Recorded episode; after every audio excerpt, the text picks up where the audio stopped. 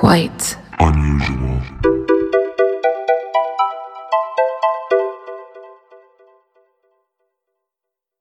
Hola, sweet babies, and welcome to the Quite Unusual podcast. We are your hosts. Soy Noel. Are we doing this? If you want to do it, you don't have to do it if you don't want to do it. If you want to be so- cool, you'll do it. If you don't want to be cool, you won't do it. It's fine, whatever. Yo soy Nicole. That's us speaking Spanish. Yeah. Yeah. I want to say something really quick, Nicole, if you Mm-hmm. don't mind. I don't. This is something, a cause pretty close to my heart. Um, Okay. it's uh it's really made me feel less alone i'll say i've just you know i've been in a dark place lately Right. um you know life gets you down and um the only thing that can turn my frown upside down is eating bread in the car and as it turns out a thing i was very embarrassed for you to talk about That's I wanted to bring it up and you were like, no. And I, was like, the world needs to know. i literally thought i was the only one that did this You're not. I fucking am a monster and I eat loaves of bread in my car alone to 80s music, a curated 80s playlist. Sometimes I cry. I will admit it. You're not alone. I like salt on my bread. but it turns out so many people do this. Yeah. I'm just, I'm overwhelmed. I'm so, I just, I love hearing everyone's stories of what they eat in the car and their specific playlists for doing things. I love seeing the videos that and people tagging us, bread in the car on Instagram. it's amazing. It's amazing. It's amazing. yeah. It's like the highlight of my fucking week, honestly. And you were embarrassed. I was embarrassed, which And is you shouldn't have insane. Because I rarely get embarrassed. Yeah, you never do. I'm usually the one who's the shy, embarrassed one. And you were embarrassed about bread in the car. Bam, flip and reverse it. Everyone loves it. I'm so grateful. I feel like for the first time in my life, I have a community. and Bread in the car.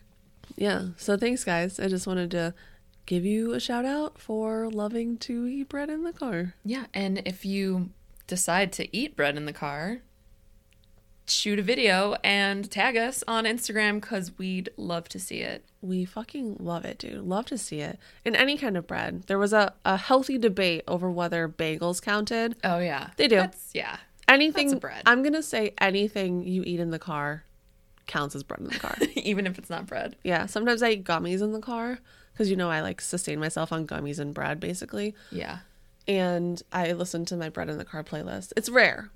Mm. It's rare. I know. I know. I shouldn't do it. Cross contamination, but you need a gummies in the car playlist. I do. That would just be annoying though. They'd be like, "I'm a Barbie girl," and I would just like be eating gummy bears.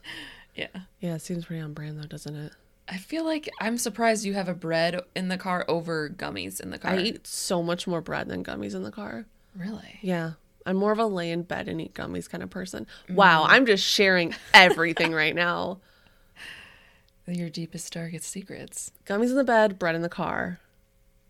That's the new, Gummies in the bed, bread in the car. yeah. Bread in the like it. streets, gummies in the sheets. Okay. That's me. I love it. Actually, I love it. All right. I'm going to put that on my Tinder profile. Do it. No, I don't have Tinder. I don't even know what Tinder looks like. It's terrible. I have don't no, have it. I have no idea. But if I had one, it would absolutely say bread in the streets, gummies in the sheets.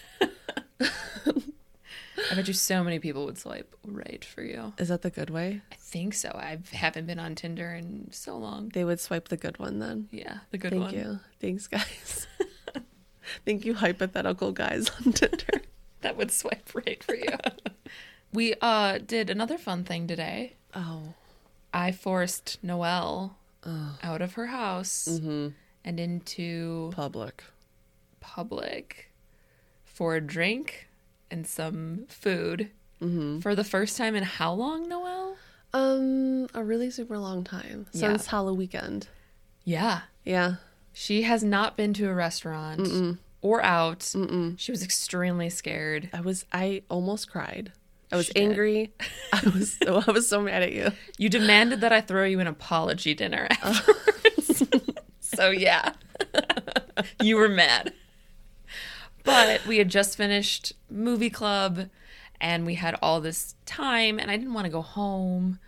That would have been weird if you. Came, that would have been so weird if you Right? went home and came back. Yeah. So, and we had to eat dinner too because we had been drinking. Got to. So I dragged her to the local watering hole in our town. A beacon hometown. of sorrow. That's right. A Beacon of sorrow. It is. It is a beacon of sorrow. It is a beacon of sorrow. And can I give the big reveal here? Yeah, please do. There was a fucking wedding there, you guys. yeah. So the whole reason why we went to this specific place, which is in our hometown, Uh huh. everyone It's like- in from our high school that li- still lives in town goes there all the time. It's towny as fuck. Yeah. And the only reason we went is because we wanted to sit outside because it was a beautiful day today. And there's apparently one restaurant with outdoor seating in this entire town. Anyways, we get there and we're like, "Can we sit outside?" And Liddy's like, "No." We're like, "Okay." What about that table right there? Yeah. So apparently there was a wedding happening outside. It was a fucking wedding. Not only a wedding, An 80s themed wedding. 80s themed. It was wedding. an 80s themed wedding. There was a man wearing a Bush Reagan 84 shirt. but like jeans. yeah, like denim. That was his 80s outfit. The bride had amazingly teased hair. Yes. It was like a virgin wet dream. It was so fucking good. They were playing all of the classic 80s tunes. Probably a few from Bread in the Car, actually, from that playlist. I I wish. it was amazing. It was it was my dream wedding. Yeah. Towny bar, 80s theme, flock of seagulls in the background. Seriously, I- I'm actually kind of mad that I didn't have an 80s themed wedding. Redo, second wedding. Yeah. Seriously. Can we have a fake wedding between you and me? Do you want to be the 80s Yeah. bride or the 80s groom? Oh, I want to be the 80s bride. Okay, all right. I support that for sure. I will be an 80s groom Okay.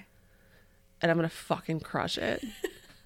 My hair is going to be insane. Will you also marry us because you can do that because you're a registered minister? Oh yeah. Did you guys know I'm a registered minister? So if anyone's getting married, let me know and. I will perform your wedding for you. she does fantastic work. Pro bono. Actually, give me a loaf of bread as payment and I'll eat it in the car on the way home. Amazing. Yeah. All right, let's get to our topic. So today we are talking about something super super freaking sad, honestly. Yeah. Sorry, um it's dark. And unexplained. it's- and no one really knows No. No. what happened or it's why. it's very frustrating Mm-hmm. but i'm sure i will wax poetic about how frustrated i am about it in a moment this is a story of the disappearance of the yuba county 5 Mm-hmm. and when we were doing research for this we read a ton of contemporary articles Yeah. in the language that they used to use Yeah. to describe developmentally disabled people Uh, the title of titles of these articles using the R word is just it's insane insane. Yeah. It's absolutely insane. Yeah, like there was this one part in one of the articles where one of one of these guys that disappear, his mom just describes him as quote unquote slow. Yeah. Which is actually one of the nicer ways that I, they had actually referred Oh, to these men in these articles. So, Yeah, they get really weird with it. yeah. I'm not doing my Forrest Gump impression Because you sound British and stuff. because I sound British instead, and I don't want to do it. okay. Please cut this part out. You can put it in the bloopers, but not in this. I think you I think you should do it. I don't even remember what I was gonna say. Give us like a taste of it. Oi, I love you, Jenny. There it is. Fucking nailed it. I mean, have you seen the movie? That's like he sounds exactly like that. About to run a thousand miles because feel like it. Exactly. You ain't got no legs, Lieutenant Dan. Lieutenant Dan. I want Lieutenant Dan. You ain't got no legs. all right, now I want an all British rendition of Forrest Gump. Oh yeah. That would be nice. I think so. We're just getting way, way far Off left on this one. So I'm going to say it. Ready? Without further ado, mm. the story of the Yuba County Five. On February 24th, 1978, a group of five men from Yuba County, California, ventured out to attend a UC Davis basketball game at California State in Chico, California, which was 50 miles away from Yuba County, where they lived. And I actually Google mapped this since we are a geography We podcast. are, first and foremost, a geography podcast specializing in geography. and Forrest Gump accents. Yes. Only one of us is an expert on that, though. you. It's you. So I mapped it, and actually, Yuba County to Chico, California, is about an hour. So if you disagree, please write us a negative review. If you instead think it's like an hour and 30 minutes away, I fucking dare you. Fucking you. dare you. Do it. That night, the boys all jumped into Jack Madruga's 1969 Mercury Montego, which was turquoise and white and looks just as cool as you think it does. Dude, a fucking land yacht. Sleeps four comfortably. How many does it sleep uncomfortably? Seven. Okay. well, I have a question though. Why don't they make cars turquoise anymore? Because turquoise is like the worst color. it is not motion to bring motion to start a petition to bring back pastels and car colors. I mean, I'll allow it, but technically I have no legal right to do anything here. So if you want a turquoise car, we'll turquoise it. turquoise my car, please. But, anyways, they all jumped in the car and they made their way down to Chico for the basketball game. When the boys departed, they were all wearing light coats, despite the chilly February air. Ted Weir's grandmother told Ted, You need a coat, You need a coat. as she watched him walk out the front door for the last time. Ooh, ominous. Oh, Grandma, I won't need a coat, Wire said. Not tonight. A statement I'm sure he would later go on to regret. This case is also referred to as the Matthias Group incident and the American Dyatlov Pass incident, which, if you haven't listened to our Dyatlov Pass two parter, I suggest you do. Yes, and also just the listener mail part of the episode after that because we solved Love Pass. We did. We know what happened, and if you want to know too, you gotta listen. I've heard it pronounced as Matthias. Matthias? I've heard it pronounced as Matthias. I like it. I think we should just mix it up and we All should right. go crazy. We're gonna do two. So if somebody wants to hate on us for mispronouncing it, they can only hate on me or you. Hold on, I'll flip this chapstick to see what the answer is. if it lands if it lands on its side, then it's Matthias. If it lands on the other side, then it's Matthias. Okay. What does that mean? I don't know, but it rolled, so I think it's a false positive. All right, let's just keep going. Just Okay. feel just do what feels right. Okay. Please feel free to message us with what the correct pronunciation is. But before we get into the extremely weird and unexplained disappearance, let's talk a little bit about the boys with a Z. They actually didn't add a Z to the end, but it just sounds super way cooler, so we're going to so go with much it. cooler. But they were called the boys, and they were referred to this in a very loving manner. But they in their head definitely added the Z to it. Totally. It's so cool. the boys. We're the boys. These five men were referred to as the boys, Boys. and that's what we're going to call them from now on. Just imagine a Z in your head. We're ending this word with Yeah. a Z. Like probably three Z's, actually. Oh my god, what? yeah. We're getting buzzy. We're gonna go crazy. They were all between the ages of 24 and 32. Starting with the youngest, their names were Jack Huett, Gary Mathias, With us. Bill Sterling, Jack Madruga, and Ted Weir, who was the oldest at 32. All of the boys, who were actually men, lived at home with their parents. I'm sorry, did you just boys to men them? I did boys to men them. Nice.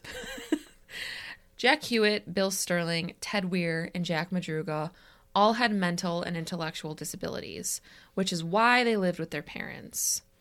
Jack Madruga, however, never was actually diagnosed as being mentally disabled, but he had a very low IQ, and his own mother called him slow. That's messed up. Yeah. Some of the boys actually had IQs as low as in their 40s. I think it seems messed up to me now to call someone that, but back in the day, like 1978, it wasn't unusual. That was like the nice way of putting it, I feel. Yeah. Like in back then. Yeah. You know? Gary was the only boy out of the group who did not have a mental disability. However, Gary was diagnosed with paranoid schizophrenia, which also made him dependent on his parents, but he was actually on medication to control his symptoms. All of the men were enrolled in a program for mentally handicapped adults called Gateway, which is actually how they all got together and formed the boys. With three Z's. Even though they lived at home, the men were actually pretty high functioning and for the most part could take care of themselves. Two of the men, Jack Madruga and Gary Mathias, actually had driver's licenses and had even served in the army. The five boys loved basketball and were even on a team together that was set to play a Special Olympics basketball game the next day for their team called the Gateway Gators. That is such a cute name. I know, isn't it? I don't it? know why. This was something the boys were so excited for. Some of them even laid out their uniforms for the big game the night before. And before he left, Gary even asked his mother to make sure he did not oversleep the next morning because he did not want to miss the big game. If the Gators won this week long basketball tournament, they would win a free week in LA. Whoa. Yeah, who doesn't want that? To like do whatever they wanted. I don't know the specifics of it, but They free just- week in LA. They just drop you off. Like the bus ticket is free. Okay. They drop you off in LA and they're like, pick you up in a week, kid. And then you you're later. on your own for an entire week. So it's actually kind of a punishment. Yeah, well, they were super stoked for it. They had no idea what they were getting themselves into. So let's get a little bit into each boy before we dig deeper into the case. So, first we have Jack Huett, who was the youngest of the group at just 24 years old, and he was the one who had the most severe disabilities of the group. Jack hated to be away from home. Jack and Ted Wire, who was the oldest of the group, were best friends actually, and they did everything together. So much so that people even thought that they were brothers.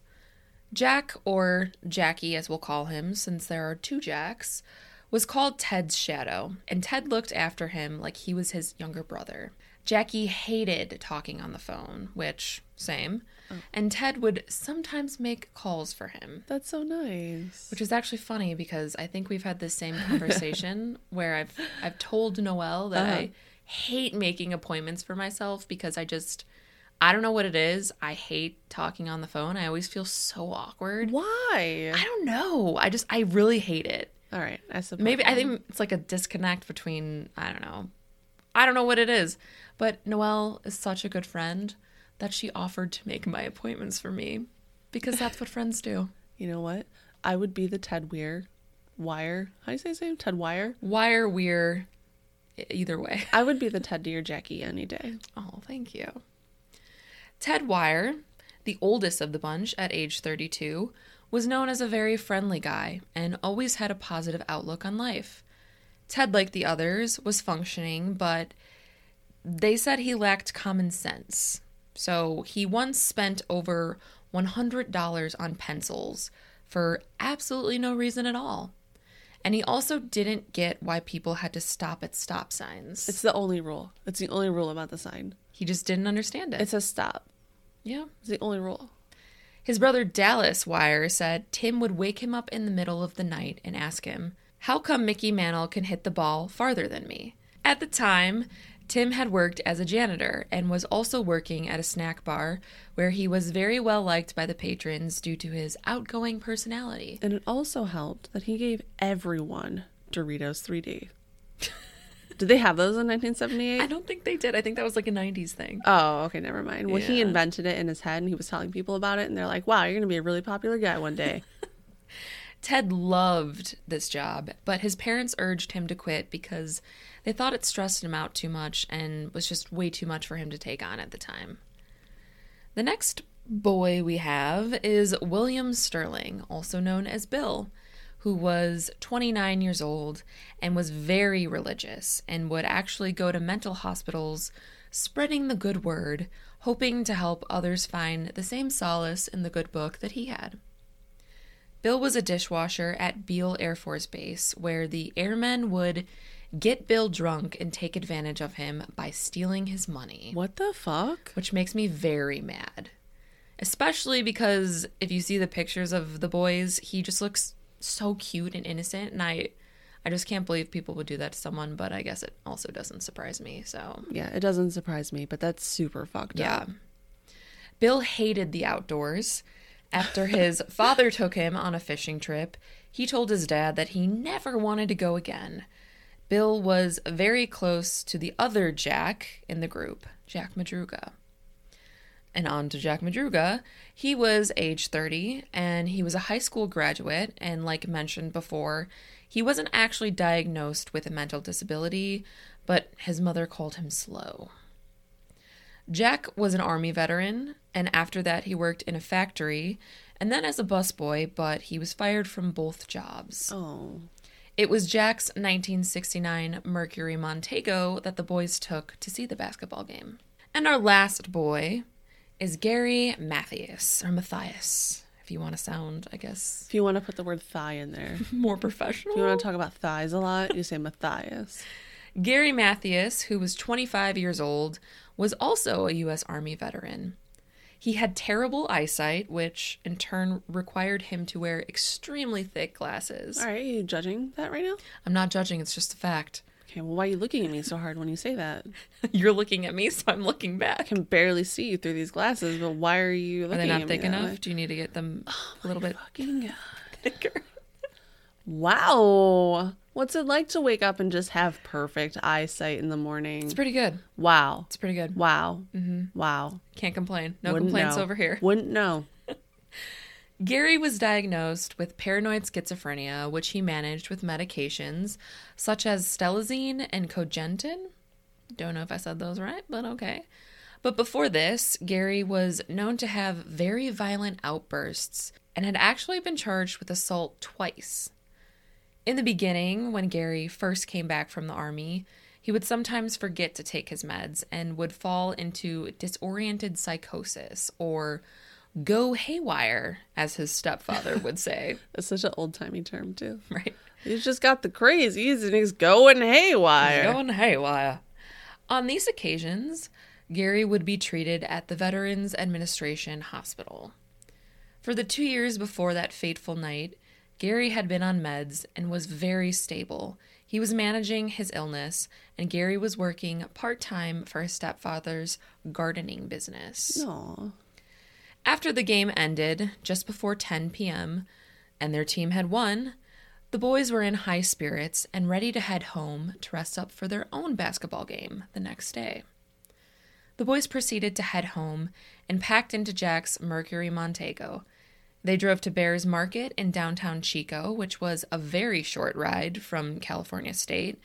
I actually read it was like three blocks away, actually. Geography podcast. Geography podcast.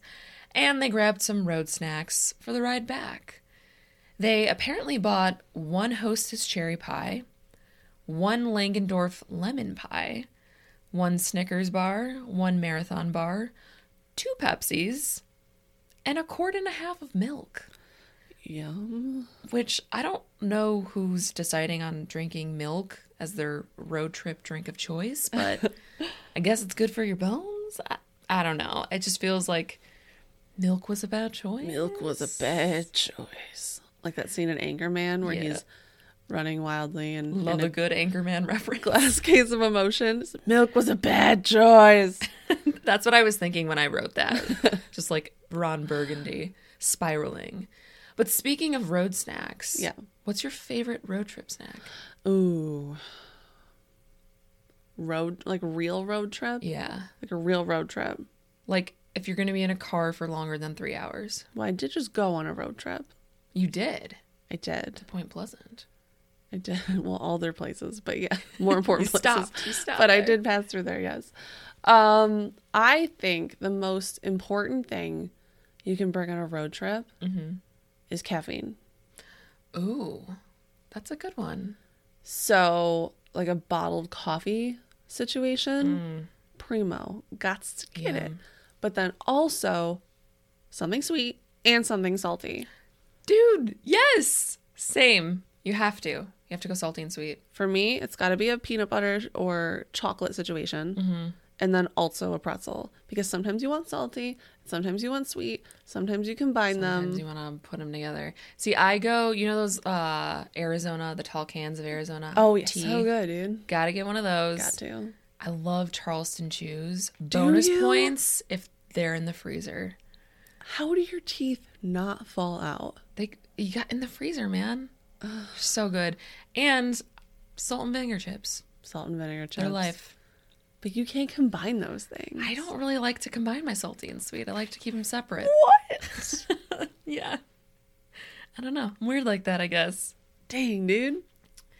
But anyways, the store clerk at Behr Market remembered the boys because they had actually annoyed her. The store was set to close at 10 p.m., and the group came in just before and delayed her from starting her closing duties. The store clerk would be the last confirmed witness to ever see the boys alive. Some of the boys' parents had stayed up to make sure that the boys came home, but they never did. When morning came and the boys still had not shown up, the parents called the police, and an investigation into their whereabouts was put into place. So the boys with a Z, mm. their parents also with a Z, they're flipping out because their kids are missing, which makes total sense to me. It's sort of like they start kind of getting up in the middle of the night, like to go to the bathroom or like do whatever, and they notice that their children aren't home. Right. Kind of and one some, by one. Some of some of them even stayed up to wait for them too, Right. and uh, they just never came. And then they do that classic thing that everyone used to do before texting, Mm-hmm. where you call this person's parents, you call this person's parents, they call someone else's parents, and then they've all come to the consensus that no child is home, basically. Yeah, no one knows where the boys are. Right. So after all of the parents and grandparents sort of decide that something needs to be done, their children aren't home, Ted and Bill's, whoa, Bill and Ted? Bill and Ted. Wow. Excellent. most egregious. Bill and Ted's excellent adventure. Their mamas call the cops, and the cops immediately jump to action. And in the morning, they start to put together a search party. They did have a little trouble getting together a search party since it's the end of February and really no one wanted to go out and look for lost kids in the winter. That's kind of shitty though. It's super shitty, It's cold. I don't want to look for your lost kids. Sorry. Yeah, so they did have some trouble getting people together, but ultimately it was mostly police officers and then the parents that uh, obviously agreed to go Yeah. look for them. So, with this small search party gathered up, they start to trace the boys from their last known locations. They searched all along the road that the boys with the Z took from Yuba to Chico to the basketball game with no luck. Until a few days later, when a national park ranger at the Plumas Forest told the local police that he had seen a Mercury Montego parked alongside Oroville Quincy Road on February 25th, which is the day after the boys with the Z disappeared. Mm-hmm. You'll just imagine the Z. I don't need to keep saying it, I think. Yeah. Well, the three Z's, I think we've established. Yeah, oh, yeah. So I'll just like draw it out at the end. Z. Z- Yeah. Yeah. Channel my inner B movie. The park ranger only thought to call the police with this tip of the vehicle after he had heard a police bulletin describing the exact car that he saw. The ranger said that he didn't really think anything of the Mercury being parked there because plenty of people drive up that road in the winter to ski in the Sierra Nevada mountains. The same morning, the forest ranger had remembered seeing the Mercury. A man named Joe Schons called in a tip that he too had seen the Mercury. Joe had been in the area checking on a cabin that his family owned on the night of February 24th. We'll get into this more a little bit later because he's mm-hmm. super, super important to the story, mm-hmm. but we're just going to kind of gloss over it for now and then hop back into it later, okay? Joe had seen the Mercury in the early hours of February 25th, but he didn't think to say anything of it at first. That is, until he saw a news report stating that the boys at the Z were missing. He called in the information to the police immediately. On the morning of February 28th, the authorities used both the Rangers and Joe Schons' statement to track down the missing Mercury Montego. The scene at the vehicle was very confusing. All of the food that they had bought had been eaten except half of one of the candy bars, which was ironically the marathon bar. Oh. Yeah, that was like their slogan. Like, bet you can't finish it all. Well, they didn't. They fucking succeeded on that one. Must have been an advertising victory right there. If you know it wasn't for like the disappearances. Yeah. Yeah, yeah, that mm, That kind of yeah makes it a little dark. yeah, but lived up to the name, for sure. and that's what's important. Here. Yeah. The candy bar company won. they always do. They always do. Always. God damn you, Mars bars. The vehicle had about a quarter tank of gas. The keys were missing, and the Mercury was in a snowbank, but it was just a little stuck, nothing insane. Like the cops could tell that the tires had spun, but it wasn't actually stuck in the snow. The five boys should have been able to easily push the Mercury out of the bank and stopped its tires from spinning endlessly on the snow beneath. But for some reason, they didn't even attempt to, it seemed like. Yeah, they just left it there. The vehicle had been completely abandoned there, just in the midst of this dark, dense winter forest on this sort of end of a road situation. The search party that had been assembled was determined to find the boys, but Mother Nature had another idea. With the combination of the freezing temperatures and the rocky terrain and snowy inclines, it was almost impossible to search. Helicopters were employed to survey the area for anomalies from above.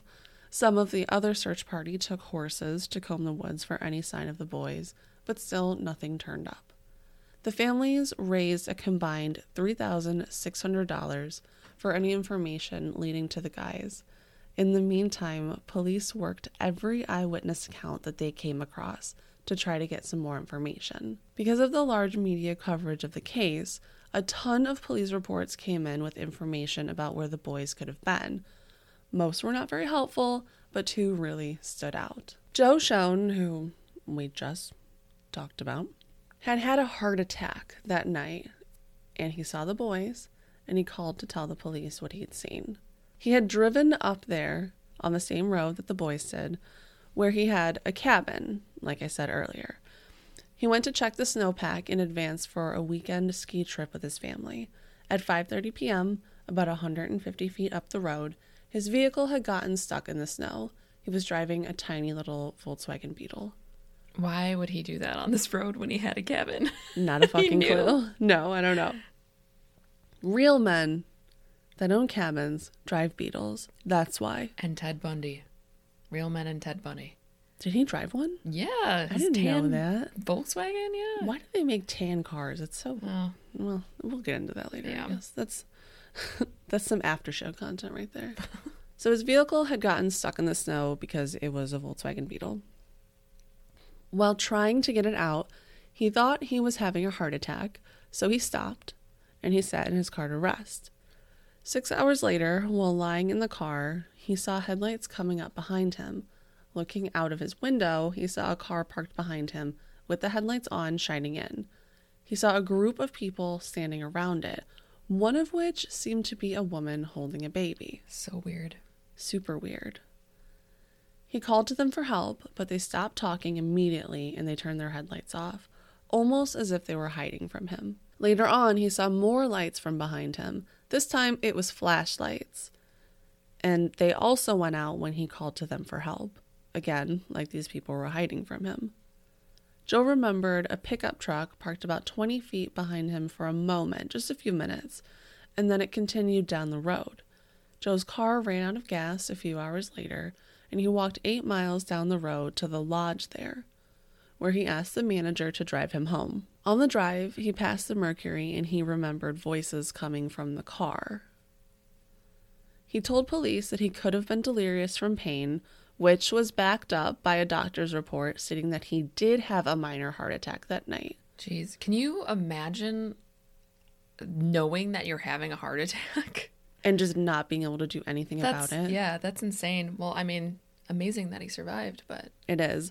But something that I was reading that just made this whole situation worse to me mm-hmm. is apparently Volkswagen Beetles had like the worst heating system of any vehicle. really, Yeah. Like they had basically they called them like ankle burners. So mm-hmm. when you turn the heat on, it was just hot heat off the engine Oh. blasting at your ankle and no fan. So it was pretty much like hell on earth for this man. Either he was burning to death or freezing to death Or dying of a heart attack while having a heart attack. while freezing or Yeah. burning. What a fucking nightmare of a night. Well, what a badass because he lived through it. Ted's mom dismissed this, saying that her son would not ignore someone else's pleas for help. She didn't believe that he had been there because of this one fact. Right. He was the one who worked at the snack bar and was very friendly. So Yeah, super nice guy. I believe that. The other phone call that the police took was one from a woman who worked at a store in Brownsville, which is just a small little town about 30 miles from where the car had been abandoned. On March 3rd, a woman who saw flyers that had been distributed with the men's pictures on them, sorry, I'm so sorry, with the boys' pictures on them. Yeah, get it right. I'm so sorry. She saw the bit about the reward that the families had put up and decided to call the police pretty much because of that. Just because of the reward. I mean, she probably wanted to help too. She had information, but like rewards, right? Mm, That's a little sus. Yeah, so she called the police and she said that the four boys had stopped at the store in a red pickup truck two days after the disappearance. The store owner was able to corroborate her story to a T. The woman said that she immediately recognized the boys from the flyer and she also recognized the, the reward money um, as they had stood out to her in person. She remembered, quote, big eyes and facial expressions. Jack and Bill were in the phone booth outside while the other two went inside. Police considered the woman a credible witness, and they took her account seriously as really their only lead here. They discounted Joe's story a little bit because he was having a heart attack, and they just weren't sure if he was cognizant for the whole situation. Right. Like I I mean, I believe he saw something, but mm-hmm. It's also hard to believe the accuracy because he was burning and freezing at the same time and also possibly Yeah, he was like dying three different ways at once, and then somehow survived. right. So yeah, I, I would too think that maybe he could have been a little delirious. He had like a lot. He had like a lot going on. Yeah. It was like, how is he going to focus on this one thing when like so many other things are happening right now? The store owner also told police that the boys, who he believed to be Weiher and Huett, came in and bought burritos, chocolate milk, and soda. Ted's brother agreed that the store owner's description of the two boys' behavior seemed consistent with them. As Ted would quote, eat anything he could get his hands on, and was often accompanied by Jackie more than any of the other four. However, Jackie's brother said that Jack hated using telephones to the point that he would hand off calls for his brother to other men in the group. Yeah, like Ted. Ted Yeah. would take his calls for him. Yeah, always. He would know all for the Nicole. He would yeah, Every time. exactly. But that seems sort of like a non fact to me. Like, I know he hated using the phone, but maybe mm-hmm. this one time he did use a phone. And he was also, it was Bill. She said she saw him and Bill. So Bill could have been the one talking. He could have just been there next to Bill. Right. So who knows? With little evidence, the authorities had no choice but to wait until the spring thaw before they could really get any answers. The vehicle was the best and really only piece of evidence for this case. Inside the Mercury were the food wrappers, empty soda cans, and an empty milk carton. So they really demolished that milk. Yeah, they uh, they loved it. Apparently, it was a good choice. Well, chug chug pass, am I right? These were the items that they got from that little store. There were also programs from the basketball game that they had just attended, and a neatly folded road map of the state of California. The inside of the car contained no surprises, pretty much only exactly what you would expect from the boys. But what was so surprising was the location of the vehicle. It was about 70 miles from Chico, far off the direction route to Yuba City or Marysville where the boys lived. None of the boys' families could reason why this might be the case. Why would they have driven up a seemingly random, long, winding dirt road in the middle of winter, especially into a high elevation remote forest? It didn't make sense.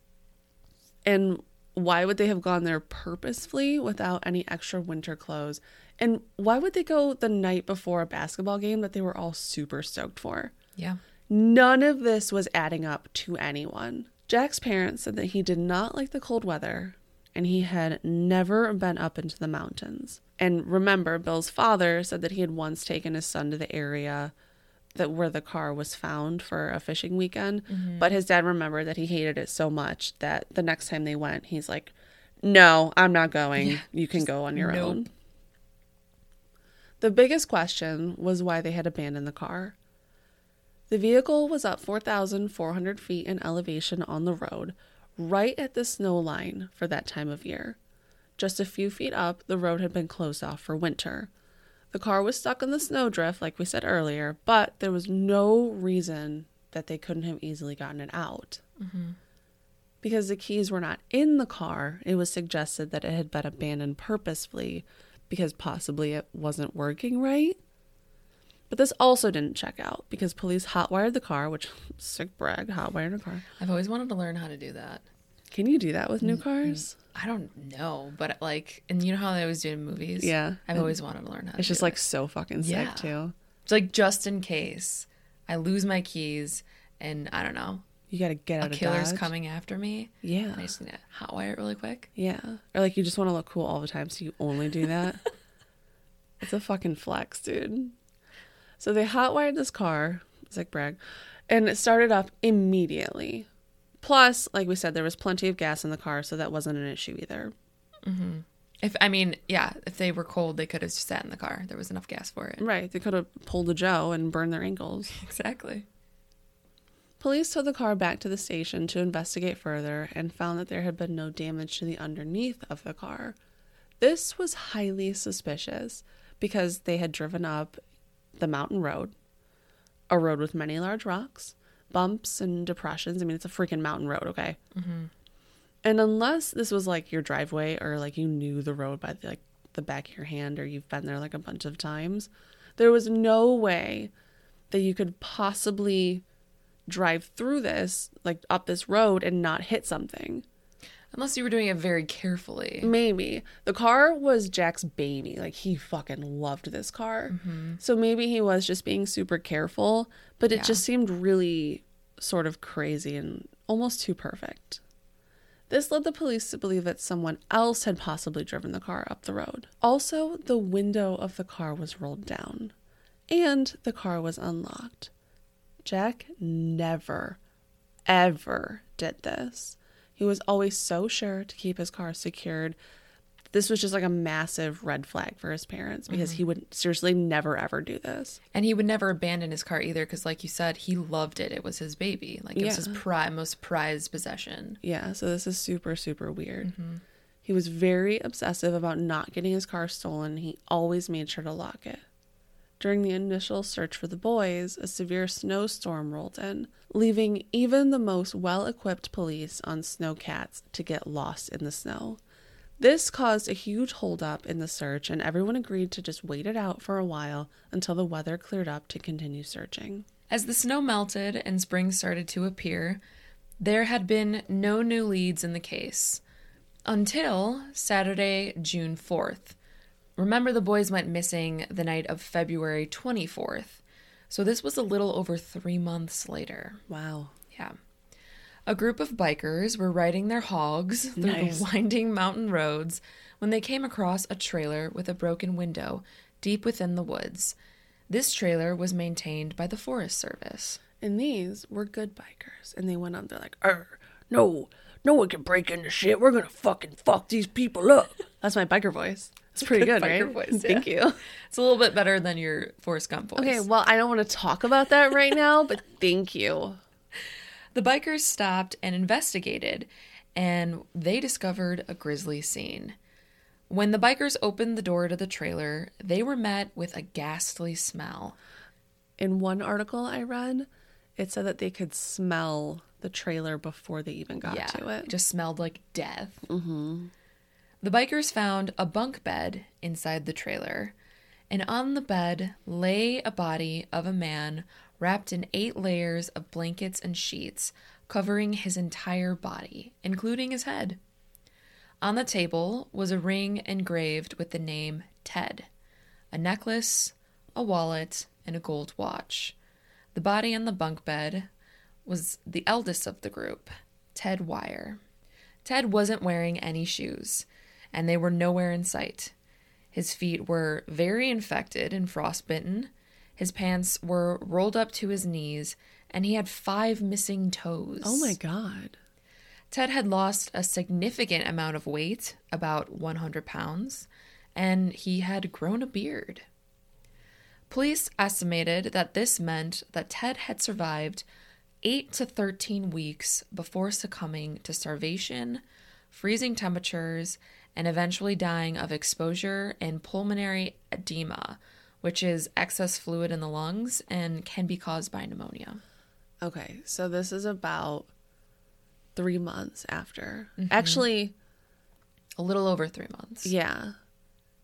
And that means that if he had survived 13 weeks, Mm-hmm. this would have been what, five days? I'm not good at math. Like, do that in my head. this would have been less than a week. He would have died less than a week before these bikers found him. yeah, That is so fucked up to think about. I know it's sad. That it's really dark to say, but I hope he died long before that. I want to say that he did just because they said the the stench was so bad. Yeah, I feel like he had to have been there for a pretty long time. I hope so because otherwise, dude, wow, to die right before someone stumbles upon your body. Yeah, I know. I know. The trailer park in which Ted was found was 20 miles away from the abandoned Mercury Mon- Montego. So somehow, Ted walked 20 miles in thick snow, snow that was sometimes even up to six feet tall, which I guess could be the cause of his missing five toes. That's so many toes. Yeah.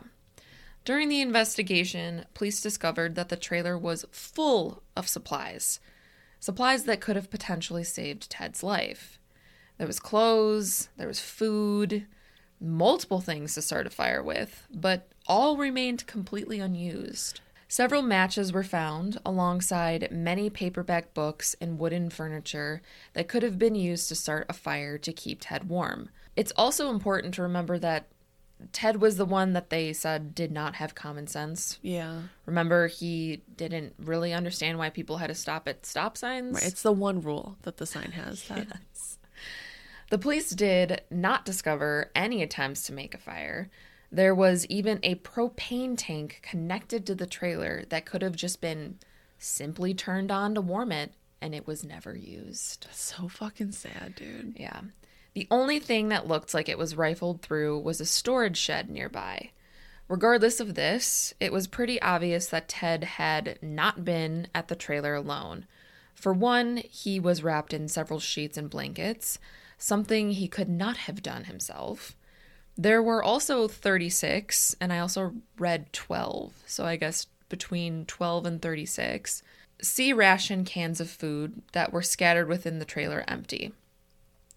These cans were opened with a P38 can opener, which was a can opener commonly used in the army. Oh yeah, you don't know you don't know the P thirty eight? I was never in the army, no. Far superior to the P thirty five. Don't even fucking get me started on how much better it is, dude. You want to see mine? Here you go. Or flip it out like a little switchblade. It's like.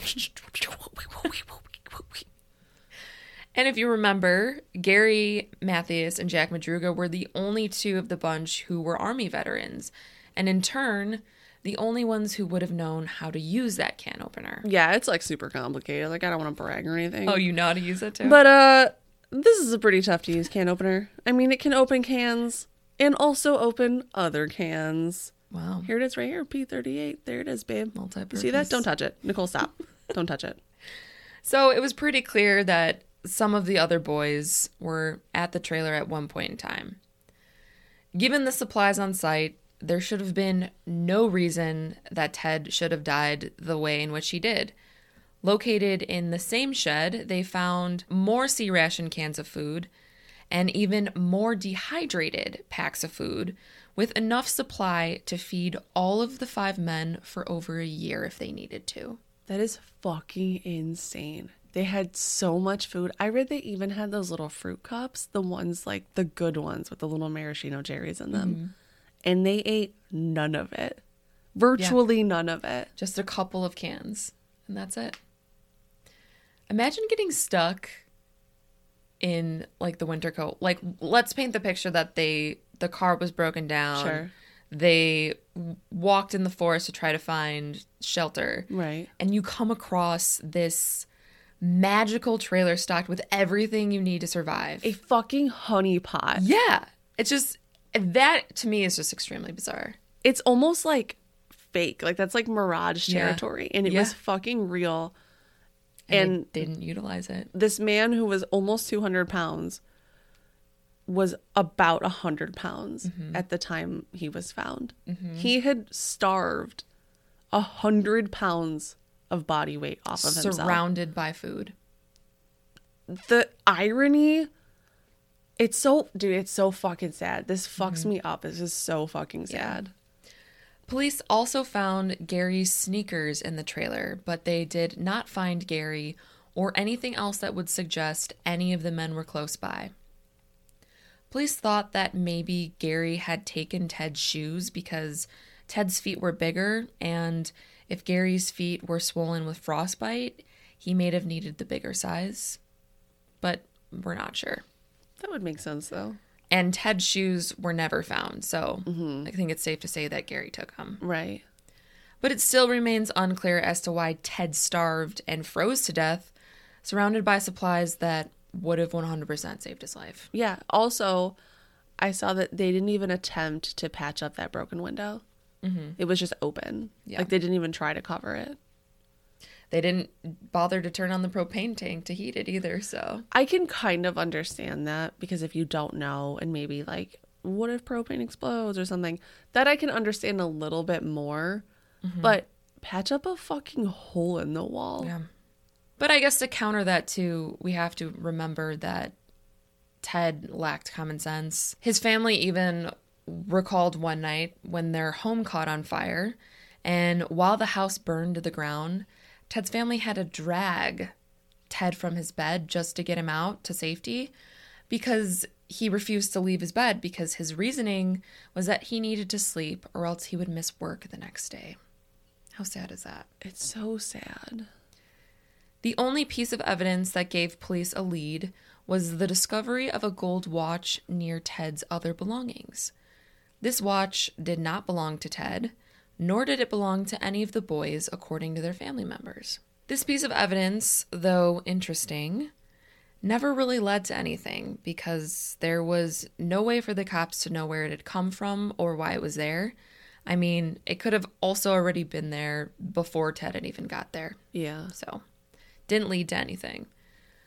Two days after Ted's body was found in the trailer, police discovered the skeletal remains of Jack Madruga and Bill Sterling four and a half miles south of the trailer off the road and 11.4 miles away from the car, and they laid on opposite sides of the road.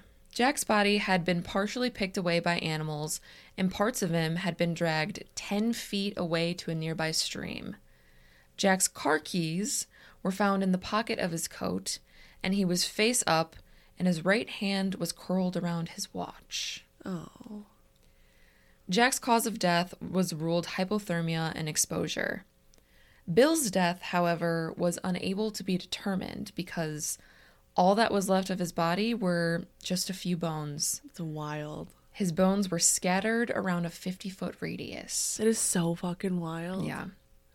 I did see though that it was like 100% likely that Jack had already passed away before the animals started to eat his body. Yeah. So at least there's that At least there's that. positive yeah. thing. And they were they had been there for over three months, so I mean animals are gonna scavenge. Oh yeah, for sure. And from what I've heard about um, dying from hypothermia, you just kind of go to sleep. Like Yeah. it sucks because you're super crazy cold. Yeah. But it's I've heard it's peaceful. yeah, Still sad, but I Oh, guess yeah. there are worse ways to die. yes. Jackie Huett's father decided to help with the search. Two days after the discovery of Jack and Bill, another search group was implemented to search for the remaining boys, Jack Huett and Gary Mathias. Jack Huett Sr. spotted something in the distance a jacket amongst the snow. When Jack Huett Sr. picked the jacket up, his own son's spine oh fell Oh out of the jacket. Jackie Huett's bones were scattered around the forest floor, along with a pair of Levi's. Jackie's skull was found about 100 feet away and was later used to identify the body with his dental records. Fucking dark. Jack, Jackie, and Bill's remains were found northeast of the trailer. Northwest of the trailer, a quarter mile away, investigators found three wool Ser- Forest Service blankets and a two cell flashlight. It's unclear if all of the boys made it to the trailer and then decided to leave it, or if Jack, Jackie, and Bill succumbed to the temperatures on the way, leaving only Gary and Ted to actually come across the trailer. Mm, okay, like they were headed to the trailer and maybe didn't make it because that's a 20 mile hike. Yeah. So maybe those three didn't make it, and Ted and Gary were the only ones that actually did. It's unclear, though. It was later discovered that a snowcat had driven up from the road on February 23rd to the Forest Service trailer that Ted was found in. So this possibly suggested that the men may have spotted the tracks and then followed the tracks to the trailer. Because really, I mean, how else did they find the cabin? The search continued, but till this day, Gary nor his remains have ever been found. Police sent a description of Gary to local hospitals and mental health facilities nearby, but no tips have ever arisen. If in fact Gary is still alive, he would be surviving on no money, no ID, but most importantly, no medication for his schizophrenia. Gary Mathias is currently listed as a missing person, and no information about his whereabouts have come up since his disappearance on the mountain in 1978. So it's still an open case. It's still open. There have been tons of theories about what and why this could have happened to the boys. Like you said at the top of the episode, this is basically our Dyatlov Pass. Yeah, the American Dyatlov Pass. It's a lot of bodies and zero answers, pretty mm-hmm. much. The thing that is still stumping police is why they had been there in the first place. Even though the authorities have their bodies, there's no true explanation into what happened. Police did learn that Gary had friends in Forbestown, a small town near where they had been found. Perhaps, just speculation, they had gotten the idea to visit their friend that night, made a wrong turn near Oroville, and ended up on the mountain road. Instead of going back down the road, it's speculated that the boys just followed the road, thinking that it would take them back to civilization.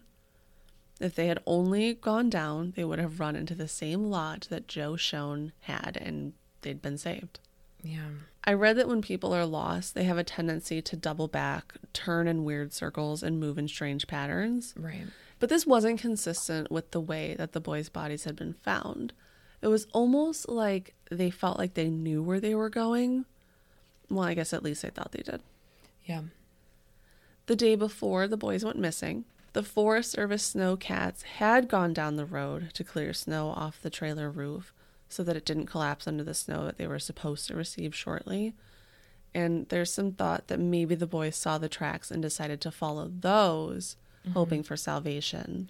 I think that makes the most sense to me as to how they found the cabin.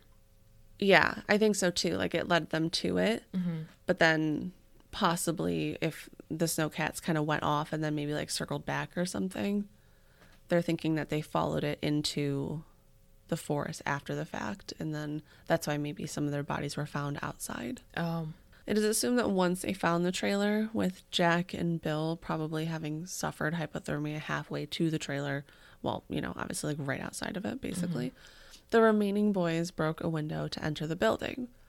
Their families believe that it was possible that these boys were trying to do what they thought was the right thing and not use anything that they found there for fear of getting in trouble and taking what wasn't theirs. that's Breaks my fucking heart, so dude. sad. Like they were just too polite to Yeah. actually. Oh, Which would make sense if they only ate 36 or 12 meals Yeah. somewhere in between there. That's nothing, but Right. they ate enough. But in their minds, they didn't mm-hmm. want. It wasn't theirs. Oh, Right. God. Wow. Then Weiher died, and the others decided that they would try to get back home, so they took off on foot by different routes, ultimately leading to their deaths. Another theory is way darker. Gary had been discharged from the military after his diagnosis, and his life went pretty downhill pretty fast for a moment. When he had been in jail, he called a guard over to his cell and he punched him in the face for some fucking reason. Just called him over and bam. Yeah, like, hey guard, get over here, and then bam, Okay. for no reason. All right. Very cinematic. In that same month, he had been staying with his cousin when he fondled his cousin's wife in an attempt to get his cousin to call the police so he could go back to jail. The cousin called the police. Yeah. Then, a few months later, after he was out again, he was arrested for threatening to stab a woman in the jaw. That's a very specific place to threaten to stab Yeah. someone. Not even face, just your jaw. I'm going to stab you in the neck with a knife. And then, and then he told the woman's child, who was only three years old, I thought I'd killed you once. I guess I'll have to do it again. what? To a three year old? That's some Jack Nicholson shit. Wow. Obviously, he was having some sort of mental breakdown and wasn't being treated properly for his mental illness. Gary, in an attempt to help himself, was in and out of mental health facilities. But he hated being there, so he would break out all the time and then just begin to walk without direction. Once, after being arrested in Stockton, he was sent to a psychiatric facility. He spent two days there before breaking out through a drainage pipe. This guy fucking lives in like a heist movie. Yeah. Stabbing jaws, threatening three year olds, leaving through drainage pipes. Threatening three year olds. Can you imagine threatening a three year old? Because I can't. No. Actually, no. Had to think about that one. Yeah, just like once or twice. So he escaped through a drainage pipe and then he was walking or probably also hitchhiking 80 miles back home. At one point, he was left at home. At one point, he also left his home to go live with his grandmother in northern Oregon. His mother begged him to return home, but he just completely ignored her, like didn't say another word, and he hung up the phone. Then he showed up at his mom's house a few weeks later, super dirty, and claiming that he had walked from Portland, stealing milk off porches and eating dog food to stay alive while he hmm. walked the entire 540 mile trip. He, like that song, he walked 500 miles. And then he walked some more. Only 40 more. he walked 40 more. I mean, he was a milk drinker, so like maybe he had really strong bones and he could mm-hmm. handle it. Oh, yeah. Yeah, Milk was always a good choice for Gary. always for Gary. Terrible for Ron Burgundy. Fantastic for Gary. Finally, he became violent. Just a few weeks after his 540 mile walk home, he broke into the home of a couple, a neighbor of his. The couple woke up to find Gary standing in their bedroom. He told them that he was looking for a ring to return to Satan. Oh. Mm-hmm. Okay. And also, while he was there, they owed him rent money because the house was his. That's ballsy, dude. You're going to break into somebody else's house and demand rent money from them in their own home. It sounds scary, but I feel like it would make me laugh. Like a like a man's like, I need my ring. I got to give it back to Satan. Oh, and while I'm here, if you could just give me this month's rent, that would be great. Thanks so much. They're like, we own this. We we have a mortgage. no, I own it, and you're past due on rent. By the way, where is Satan's ring? Have you seen it? It's a mood ring. It's always black, though. Always black. Why didn't he just get a black ring? I don't know. No one knows. The couple just returned Gary to his home and they moved on with their lives, which is so fucking nice, dude. Honestly. Yeah. I wonder if he did that a lot and it was just kind of like a, oh, Gary's being Gary. Gary's here for the rent again. They give him like Monopoly money and he's like, thanks. yeah, like the wife like wakes up the husband. She's like, Gary's here again. "Can you get this one? Gary's here for the rent." Gary's here for the rent. After that incident, he supposedly got his act together. He collected all his rent and he was ready to move on with his life. Probably because he, I mean, he found the ring, gave it back to Satan, mm-hmm. and then everything was cool between them. Then he joined the Gateway Projects and he became friends with the other four boys, forming the Boys with the Z. Z. At once they were four boys. Now they are five boys. Even though Gary seemed to have gotten his shit together, people close to him were still kind of weary of him, just knowing how he used to be. This quote from the San Francisco Bee, which, by the way, I had to pay for this article. You actually did? Oh, I fucking did. you because sucker. I, I found it and was like, nope.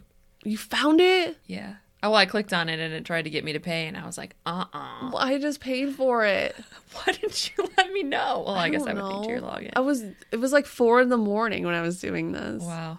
Yeah. Good for you supporting paper.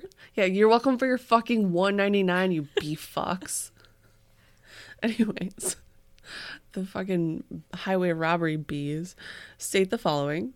Following a 1978 interview with Mathias's longtime acquaintance, Janice Enzera, Yuba County Sergeant James Black wrote that Mathias had repeatedly told Enzera of a dream where he and several people, seven to be exact, would just disappear. Enzra called Mathias a quote, very violent person, hurting several men seriously, and she also said that he hates women. Oh. Okay. Yeah, she didn't have anything very nice to say about him. All right. Dallas Weiher, Ted's brother, thinks that someone killed the boys and he points his finger at Gary Mathias. He claims that his family acted very weird after the event, and it's the only logical reason for what had happened. There was an unsolved mysteries episode about the boys with a Z. I think they, I don't know if there was one. I think they tried to make one. Oh, really? I never saw it, so Yeah. not. But I also I don't think I've seen all of them. Yeah, me neither. But I think I, I don't think they've ever actually, I don't know. We'd have to check, but I don't think they ever actually made it. All right, then we'll say there was a supposed Yeah. The Lost episode. The Lost episode of Unsolved Mysteries about the boys with a Z. That sounds mysterious. I like Boys it. with a Z. So all of the families agreed to do this episode aside from Gary's family, despite him being a missing person at the time. Well, he still is. The other families thought that this was super suspicious, but I also can kind of understand why. He had a history of violence and mental illness, mm-hmm. and I think that a lot of people would be quick to point fingers at him Right. as and the yeah. murderer. And so a lot of people also questioned why he was even in the Gateway program to begin with because he didn't have any mental disabilities. And it was just kind of weird. I mean, he was paranoid schizophrenic, but Yeah. people questioned that and I mean, obviously his violent past as well. Yeah. So I mean, they did kind of play like fast and loose with what was considered a developmental disability and stuff back mm-hmm. then. I mean, obviously it wasn't developmental, but maybe Right. he did fit into the program because it was people that were cognitively, you know, impaired. yeah. I don't know. I think that that's fine. It doesn't. I don't know. Whatever. I'm also not a family member of someone that went missing, so who Yeah. am I to say anything here? Right. I think it's also suspicious that his body is also has is the only one that has never been found. Yeah, but maybe he had street smarts. Maybe everyone else died, mm-hmm. and he got the fuck out of there. that actually could be true. The 30, 12 to 36 cans of food mm-hmm. could have just been Gary. It could have been. I also heard that there, years later, a woman received phone calls. Really? And it was like, it was a man stating that he had killed those five men. Whoa. And she, this woman was like, What are you talking about? Mm-hmm. And he was like, You know what I'm talking about. And he hung up. And then he called back again and he was like, I killed them. I killed the five men. But he never specified who the five men were. But he said five, not he said four. five. So I don't think they ever really necessarily were, were able to tie it directly to this case because Yeah. it was just a, a completely random thing in this I don't even know if the woman was a credible Yeah. witness or source and it just i mean that's all he said he didn't say anything about the yuba county five or any name any names Mm-hmm. it's just a weird thing that i guess happened That's weird. but i mean Shit like that kind of happens weirdly all the time, though. yeah very true and i guess we'll never know just like we'll never know well actually we know Dyatlov because we solved it so Yeah, we solved it. so if anyone else has a tip on this one, let us know. Yeah I think out of all of the stories that we've talked about, this one might make me the saddest. yeah It just seems so unnecessary. And it was like one after another mistake that just Yeah. didn't have to happen. I just yeah, I think a I think a, a huge part of it is that they did have mental disabilities. Mm-hmm. I think that if they were if they didn't, they probably they probably would have survived. Maybe they thought that the car couldn't start. I don't know. Yeah, I don't know. It's just so sad. It is very sad. Do we have a listener mail? We do have a listener mail. This one is actually a DM. Ooh, That's slippery. right. Somebody slippery slid Yeah. into our DMs. This is the slipperiest DM message. Ooh. And then it slippery slid right into our episode. Ooh, like it. This week's listener lore comes from our Instagram friend, Rachel. Hi, Rachel. Hey, Rachel.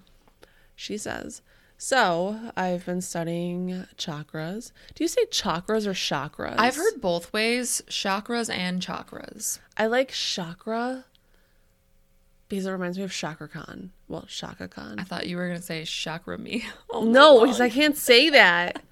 it's so hard for me to say. It reminds me of Chaka Khan, and in my head, mm-hmm. I always go, Chakra Khan. Chakra Khan. Yeah, I've heard both ways. I we I I don't think there's a right or wrong way. I think you- both are accepted. Well, in that case, I'm just going to say both. I'm gonna mix it up, okay? All right, that's we're doing a lot of that this episode. We really are. so Rachel says, okay, so I've been studying chakras and auras since I was a kid. Ooh, My childhood was a bust, so I let myself drift into the mystical stuff. nice. I read Wayne Dyer, Sylvia Browne, unknown authored books on how to do on how to know if you're psychic. I'm an empath. I'm very clairsentient and clairaudient. Why two out of three? No idea, but it runs in my family. I think it that usually happens. It usually runs. I think so too. like you and your mom. yeah, it's genetic. Yeah, for sure. No one except my aunt, cousin, and I talk about it or acknowledge it. Roman Catholic vibes. Yep. Mm-hmm. Anyways, I have so many stories that I could tell, but here's one on the last time that I had my chakras balanced. I was seeing a Donna Eden energy healer who dabbled in Barbara Brennan work. These names mean absolutely nothing to me. I'm so sorry if they mean something to you.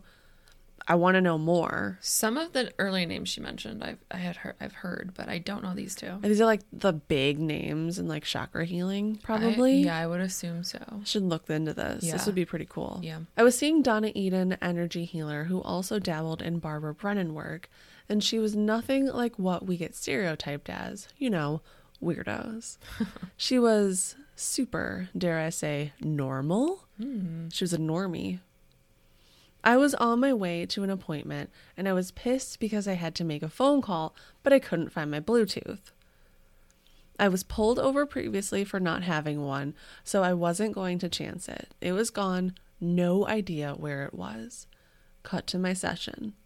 We did our normal reset the energy field and expand the aura session, but she started dabbling with crystal use and chakra balancing with matching colored scarves. Ooh, interesting. Session was awesome, like ASMR times a thousand. the only part I clearly remember was when she took out the purple scarf and amethyst to work on my third eye. I was gone in a zone that wasn't in the room anymore. It was like I was floating, but I drifted through the room, out the door, and down the hallway. Suddenly, like rapid lightning, it was like my face slash eyes went through a wormhole, and I was sped up to where my car was parked. My vision went through the door, and I floated and circled in on the back seat floor driver's side of my car. There was my Bluetooth. No. Just as fast as I went out, I snapped right back in and my eyes popped open. I was literally thinking, did I remote view that shit? Or was I in some weird ass state of bliss where all was right in the world?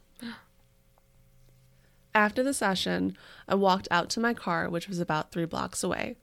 For the hell of it, I opened the driver's side backseat door and the fucking Bluetooth was right where I saw it during the session. That is so cool.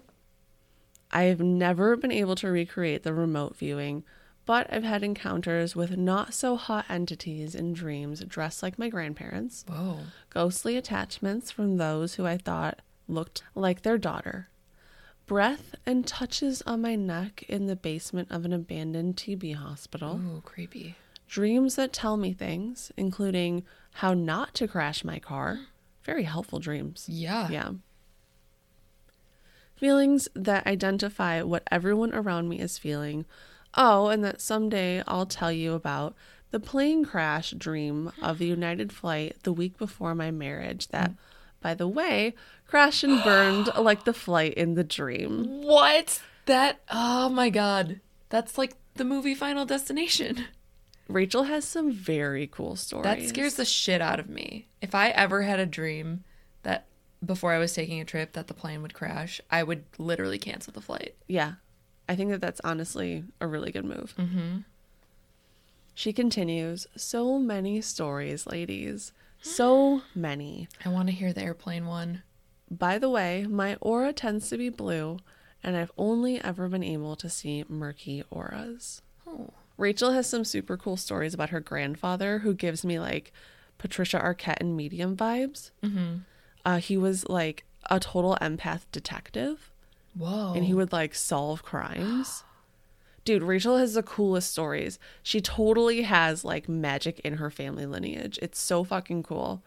Oh my gosh, I'm jealous. Yes. Also, Rachel hand makes really, really cool jewelry. So everyone check out her Etsy shop. It's Sissy Glenny Creates. That's S I S S Y G L E N N Y Creates.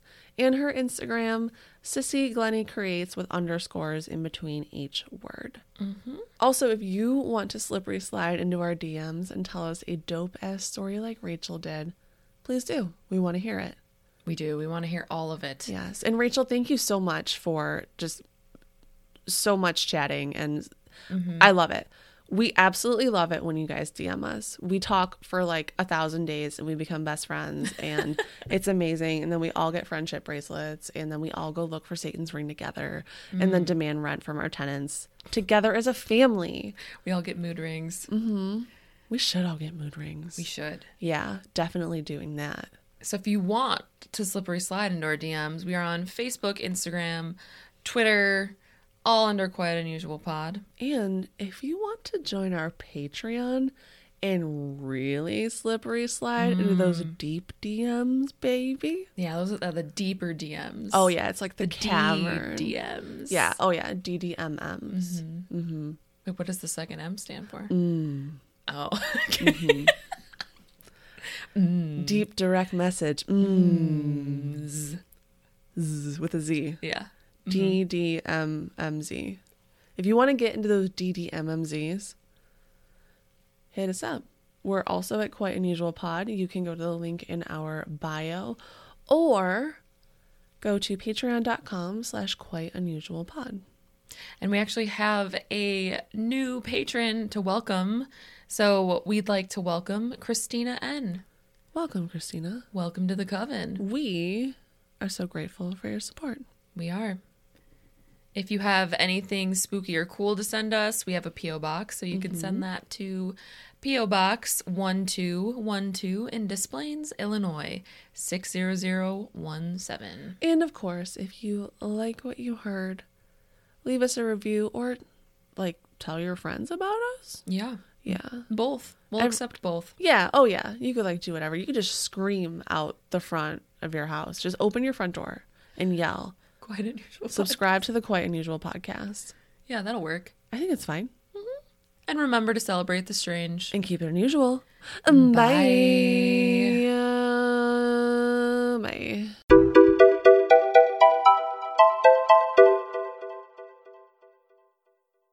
and now comes the part of our show where we give praise to the all knowing leaders, the supporters of the podcast, and the all around benevolent, mood ring wearing beings. Hmm, liked that last bit.